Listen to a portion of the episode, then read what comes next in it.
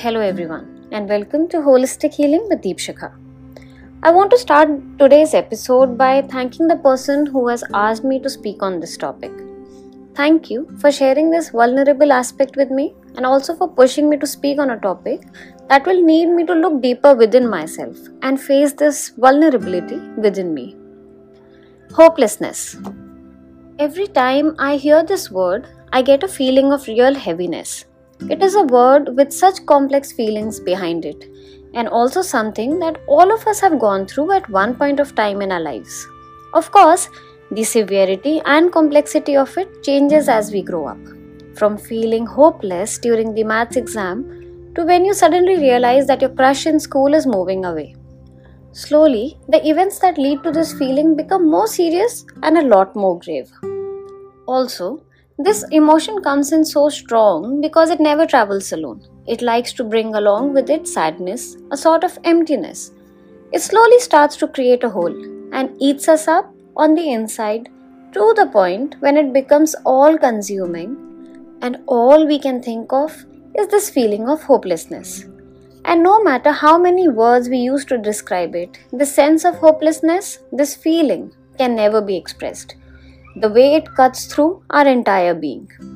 A lot of the times when we are going through something like this, in addition to it being so difficult to explain to anyone who wants to lend a helping hand, it is also very difficult for the other person to comprehend. And unfortunately, this only makes us feel lonelier, making us question ourselves on the prudence of having put ourselves in such a situation in the first place.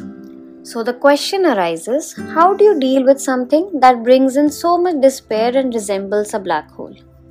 The answer is, you love yourself extra hard during such days. Now I know this may not make any sense. In fact, may even sound a little unreasonable and too simple to be true. I mean, if that's all it takes, why doesn't everyone do it already? Well, it may be simple, but it isn't always easy. So on days when your anxious thoughts are louder than your self-believing ones, remember that not everything you think is true and that there is so much to love about you. And not just your looks, but also the person you are. You sit and remember the times when you've been told how proud you make others. Re- you remind yourself the smiles you spread. I understand that the meaning of hopelessness is that you aren't able to see these things about yourself. And that is why you're feeling the way that you are. And that is what the complicated part is. So now I will share a few things with you that I generally do in such a situation. The first thing that I do is I center myself, meaning I bring myself back to the present time and place. How you can do it is by smelling something that has a very strong smell, like coffee or a perfume. The idea is to bring back the mind from where it has wandered off to. Petting a pet also helps. Once you're centered, try to identify where in your body can you feel the emotion. Is it your chest, your ribs, your back, et cetera, et cetera, et cetera.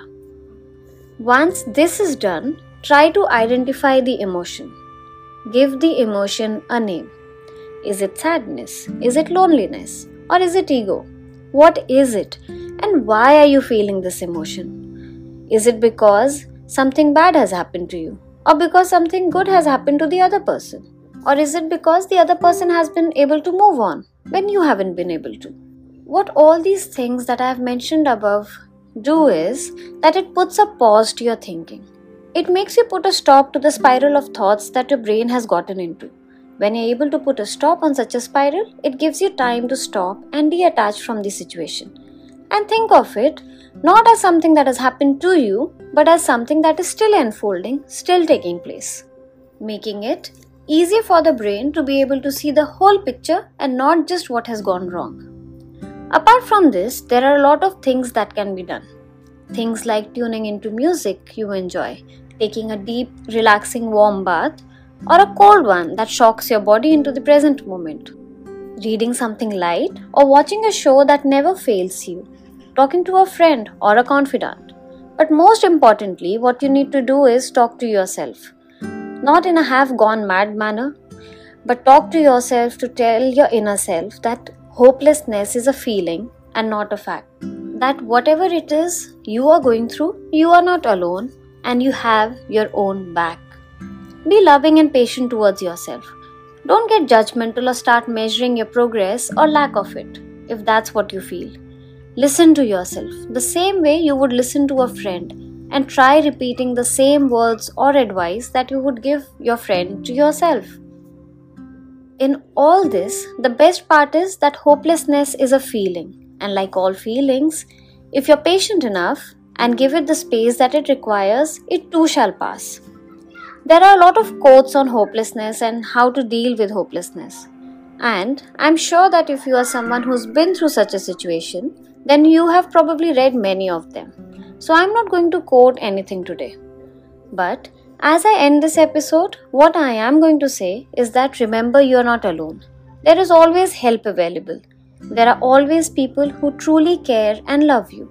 And on days when it is really, really difficult, you can borrow my belief in you until you can find yours again. Thank you for listening. I hope this episode was helpful. Take care and remember to give yourself the extra love that you need.